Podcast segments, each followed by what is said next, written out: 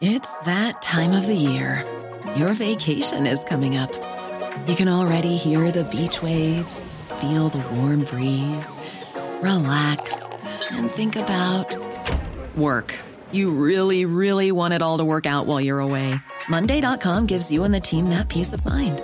When all work is on one platform and everyone's in sync, things just flow wherever you are. Tap the banner to go to Monday.com.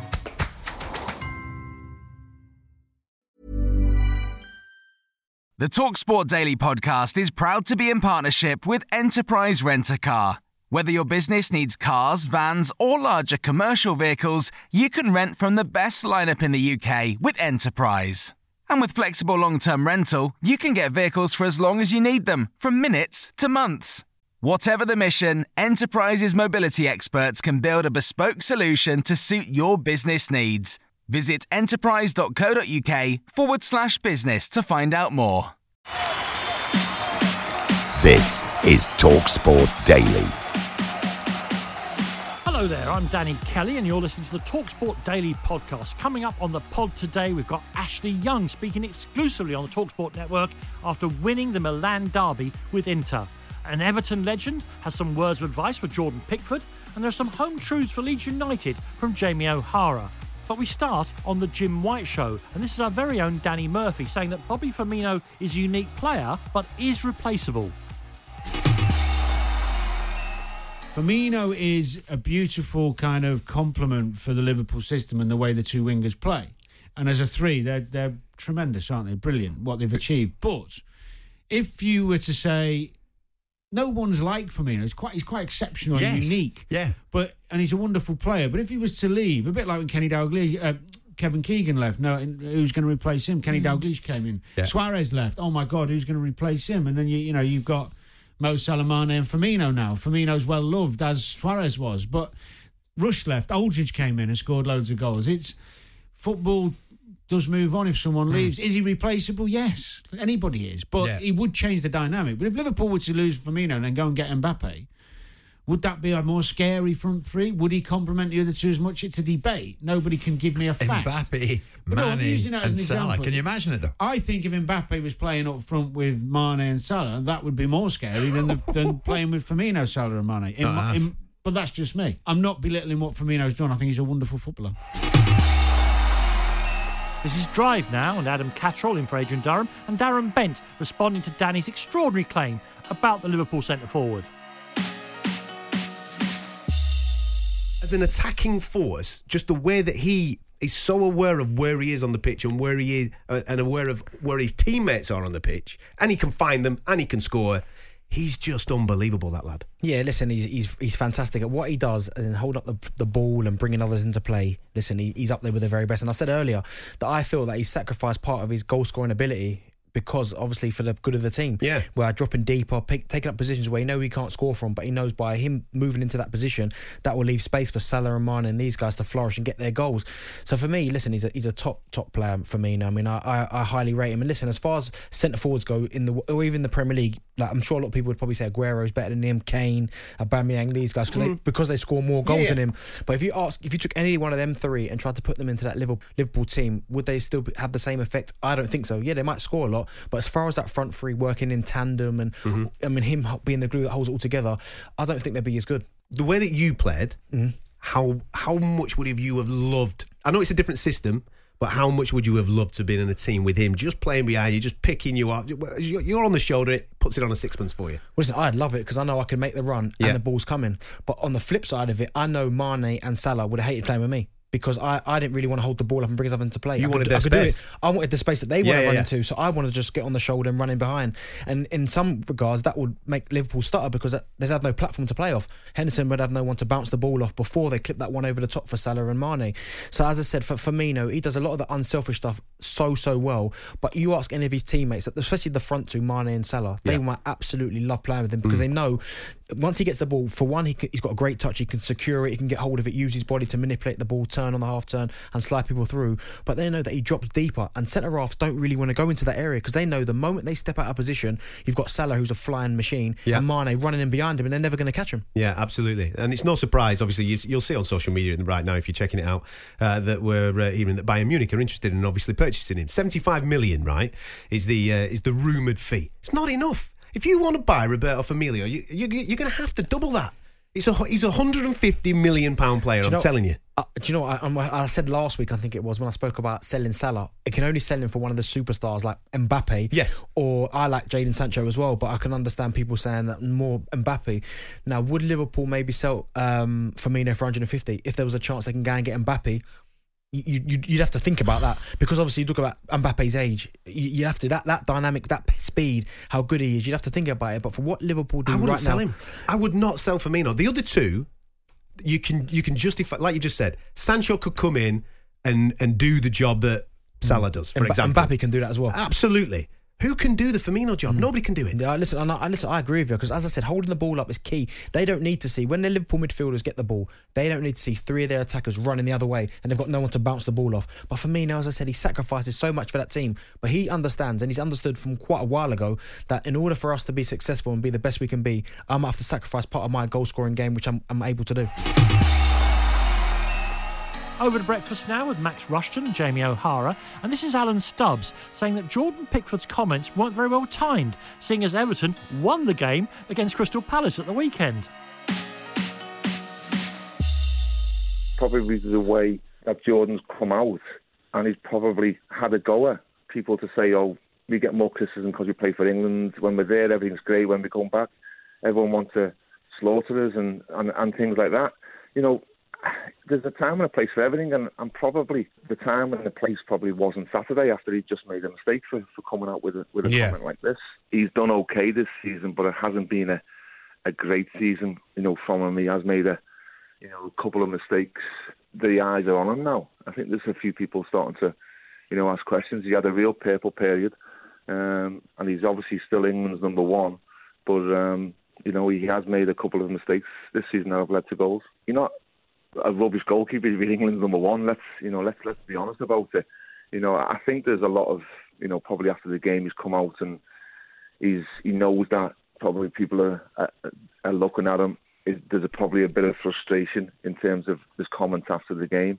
Um, you know, but he's he's not a he's not a bad goalkeeper. You know, he's he has obviously made a couple of mistakes this season. You know, but I can count them on probably on one hand. Yeah.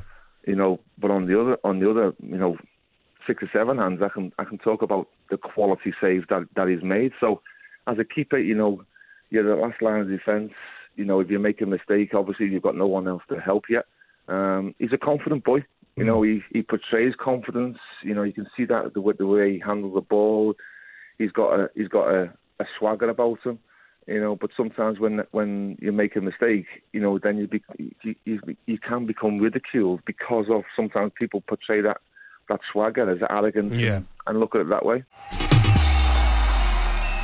And this is a radio exclusive now on Jim White and Natalie Sawyer's show. And this is Ashley Young on playing in the Milan Derby. He says one of his career highlights. I think it was an incredible feeling. Like you could see the way that we celebrated after the game, uh, but it just showed the character and strength in depth that we've got. Uh, when you go 2 0 down in a derby like that, to, to come back and win those games, it shows the character that we've got. It's, it's, it's unbelievable. It's an unbelievable experience. I mean, Ashley, you've got so much experience. We've watched you at the top level for years, but that's got to be up there, hasn't it? Yeah, it definitely is. Um, you know, I, I come here to, to play football and, and win games, and when you come in and winning the uh, Milan Derby in the way that w- we did, it's just a, an incredible feeling, and I don't think it gets any better than that. What about Lukaku? He, he, he was magnificent. And even Christian Eriksen when he came on. Yeah, of course, everyone was. Um, you know, it's a, it's a team game. Everyone needs to be ready when uh, when you're called upon, and everyone was yesterday. And um, like I say, it's just an unbelievable feeling. Ashley, is there a thought you could win the, the, the league? You could win the Scudetto outright? You know, we're taking each game as it comes, Jim. Uh, we don't want to get too ahead of ourselves. um, like I said, that we'll take each game as it comes, and, and, and we'll see what happens come the end of the season. Do, does it seem strange, Ashley, pu- pulling on an Inter Milan shirt now after so many years with United? No, it's not strange at all. Um, I wanted a new challenge. Um, I've got that new, new challenge, and you know I'm loving every minute of of uh, my time out here. And like I say, yesterday was an unbelievable feeling, and um, I'm just delighted that we got the, the three points. Back to breakfast now, and this is Jamie O'Hara with a story about forgetting his shorts. Not at school, but as a professional player. I remember um, being on the bench. I think it was at Portsmouth. I can't remember who he was playing against, and I, I was coming back from injury. Um, and I sat down on the on the bench, and then I've warmed up in my tracksuit bottoms. Right. Gone back in, and obviously gone out quickly. Sat down on the bench, and I think someone got injured. Uh, and I think it was Avram Grant, and he said, "Right, come on, uh, James, you're on. They need you." So I've gone. I've, I've not really warmed up, so I've jumped up. You know, got myself, got my shirt on, took my tracksuit bottoms off, and I got no shorts on. and I've gone. It wasn't like PE. They don't just send you on vest and pants. That's what they should have done. So I've gone. Gaff, I, I've got no shorts, so I've uh, so I've, I've I've I've whipped them off the bottoms, and then I've gone to the the kit man. I was like, I've got no shorts, so um, he, he's had to get out. You know, like the you have the spare sort of the, the blood shorts if someone like the spare trousers at primary school for the one who wets himself. It's like that. So I've had to stick uh, the quickly just jump on the, the the shorts and then and and then run on. But uh, you know, Avram, I remember I remember just taking the, the trousers off and him looking at me going, he's got no sh- he's got no shorts on. This is the mighty press box now with myself, Danny Kelly, uh, Simon Jordan, Sean Custis, and Mark Ogden talking football, which is what we do every Monday night from 7 o'clock. It's award winning. The getting West Ham fans is critical, hmm. but I don't think the West Ham squad of players get West Ham either now. Mark Noble does, clearly, hmm. one or two others. Um, and and I'm not going to p- play the cheap card, oh, they're mercenaries and all the rest of it. But they don't. Uh, why would they? They're 22 years of age. Why would they know and care about West Ham's traditions and background and what it is that even the teenage West Ham fans have been inculcated by their grandfathers and fathers? They, they, Yeah. they- it's it's it's all lost on them, isn't it? And also, West Ham have got a big advantage in, in that they're a London club. They can attract players that maybe clubs in the north couldn't get. Newcastle, for instance. You know, sorry, Sean, but you know what I mean. Hey, Danny Rose But- likes up north. But the problem is, up north because you get a decent chippy.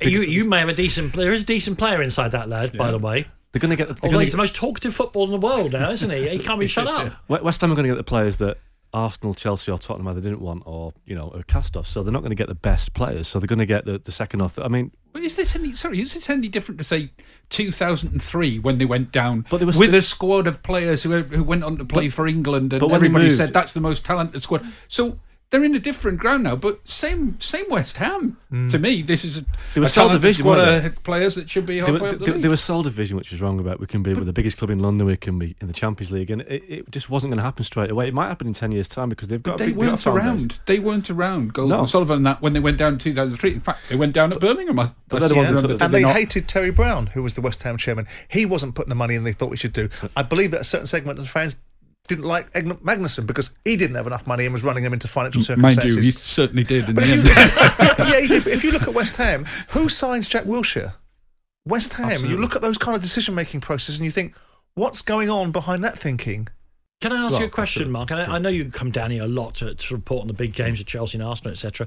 But again, just because you do happen to live in the north, Hmm. um, something that Sean has long since uh, refused to do, um, uh, the uh, what, Much to our disappointment. What does West Ham look like from the? north? I mean, down here in London, we treat Yeah. them uh, with, and of course, a lot of uh, West Ham supporters work in the media. What does it look like from the north? West Ham just look like a club that, I mean, they're not in Everton, they're not in Aston Villa. They're, they're a club that never do anything. They're a club, they're a London club that never win anything, ne- never beat, the t- never actually get any results up north because you know Liverpool, Man United, City.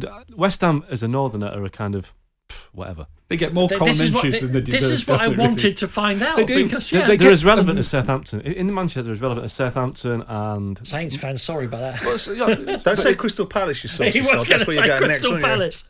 probably a bit more relevant than Crystal Palace. But, but West West Ham are a, a, a club that people in the north think, well, what's the big deal? And you're right about the 1966 thing. I mean, that's just ridiculous now. Yeah, and that's just going on a bit. It's um, And they're all basically they're remembered in the North for stopping Man United win the league in 1995. That's basically it. What did, up how did, what did Alex Ferguson describe their effort as? It was um, obscene. Oh, obscene. Yeah, that was, that was the time before that. Twice in two or three years, Yeah. I think. But anyway, that's going back over old years. Okay, I just asked you that question because I'm really interested. Because we we are down here in the London bubble where yeah, West Ham very important issue. No, I think that's true. I, I, we do feel in the media, we, we do know that they get more column inches than than is warranted. Actually, it, it, Sure. and it is, as you alluded to before, a lot of time because so many media people are West Ham fans. There's no Yeah. doubt about it.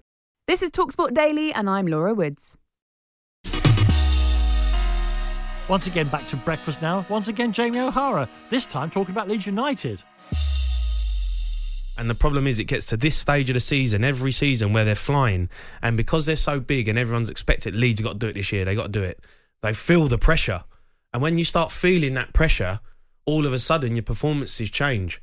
So the manager has got to, has got to take the pressure away from them and get them back playing and enjoying it where they was at the start of the season, and forget about what's gone on in the last because it's gone now, mm. and and they've been on a bad run. So they've got to get back to what they were doing because at the end of the day they were walking it. So that, that they've got the team and they've got the players. Because I think a lot of people who only watch the Premier League will have seen, or, or you know, the top division will have seen that FA Cup game where they they basically battered Arsenal for forty five minutes. Yeah, and it might be a microcosm of their season that, that they didn't win that game because you looked at that and you thought, wow, this this yeah, is something. But that's where the pressure's off them. There's Right, no pressure on them to Yeah. play Arsenal because they're not expected to get anything out of the game. The problem is, is they're playing with intense pressure right now because everyone's expecting Leeds to win and get promoted. And when you come under that pressure, when you're up there and, and you start and you have a bad run of form, it's real. It becomes really difficult because everyone starts feeling it in the crowd. So they've and and the championship's not easy. You know, there's so many good teams. So they've got they've got the, the manager has got to take that pressure off them and find a way to get results and get them playing with freedom again. Because at the moment they look like a team who are playing under intense, uh, at- you know, under intense pressure and, and they're struggling.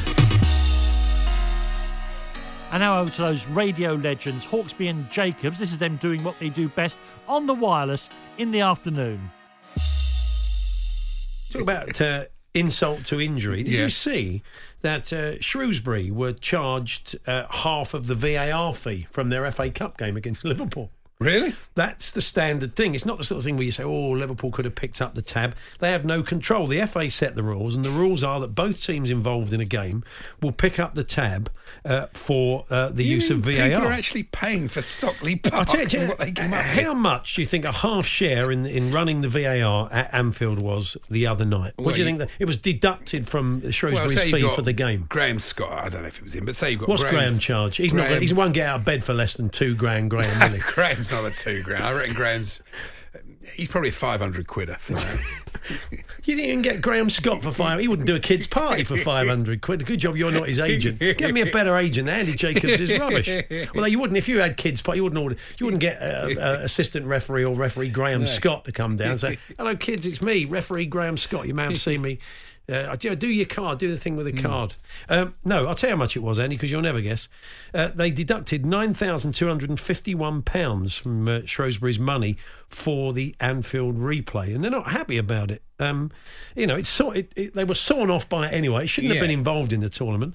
Uh, Brian Caldwell, the chief exec, said, I've been in touch with the FA to give our opinion. I can't get my head around how it can be used in some games in the FA Cup and not in others. Well, Yet clubs point, have to pay for the privilege. I think he has got a point, doesn't he? Oh, it's bad, isn't it, though, Rick? Good luck, Congratulations Brian, to Dean Lewington. He played his 648th, Raised boy. yeah, 648th league appearance for Milton Keynes. Uh, it's incredible.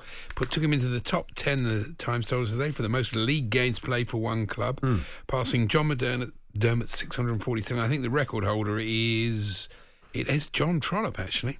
I always thought it was Jimmy Dickinson who played 764 Well, that's times. been surpassed, isn't it? Terry Paine was right up there, wasn't he? Formerly But I think the record holder is John Trollope, 770 appearances. But Dean Lewington is one of those players that you, you, you, when you've been watching football a long time, you think, oh, young Dean Lewington. Yeah. I couldn't believe he played boy- 648 games. The That's boy. Lewington. But, uh, um, Chris Maguire plays on the wing for Sunderland. Uh, has, has changed. I don't remember Ray Lewington playing, to be yeah, you, you probably do. That's remember, not good, remember? Ray's dad turning out as well. But Chris, uh, Chris has changed his diet to become a much better player. And it was uh, in the tabloid uh, speak. This appeared in the Sun. It says Chris has ditched the Big Macs. And now the lean, mean Sunderland winger wants to tuck into the uh, top two promotion slots. Uh, boss Phil Parkinson demanded he shed some timber after he was snapped feasting in a McDonald's restaurant. Really? You don't really feast, is it? It's not, Not like really. it's not like a Tudor banquet, is it? McDonald's. I mean, you More go, Big you, Macs. You go call for another platter of, but you know, it's, you don't really feast in McDonald's, do you? Not not in the true platter of chicken Not in the nuggets. true. They don't come out with the old cloche, do they? No, I don't think so. Yeah.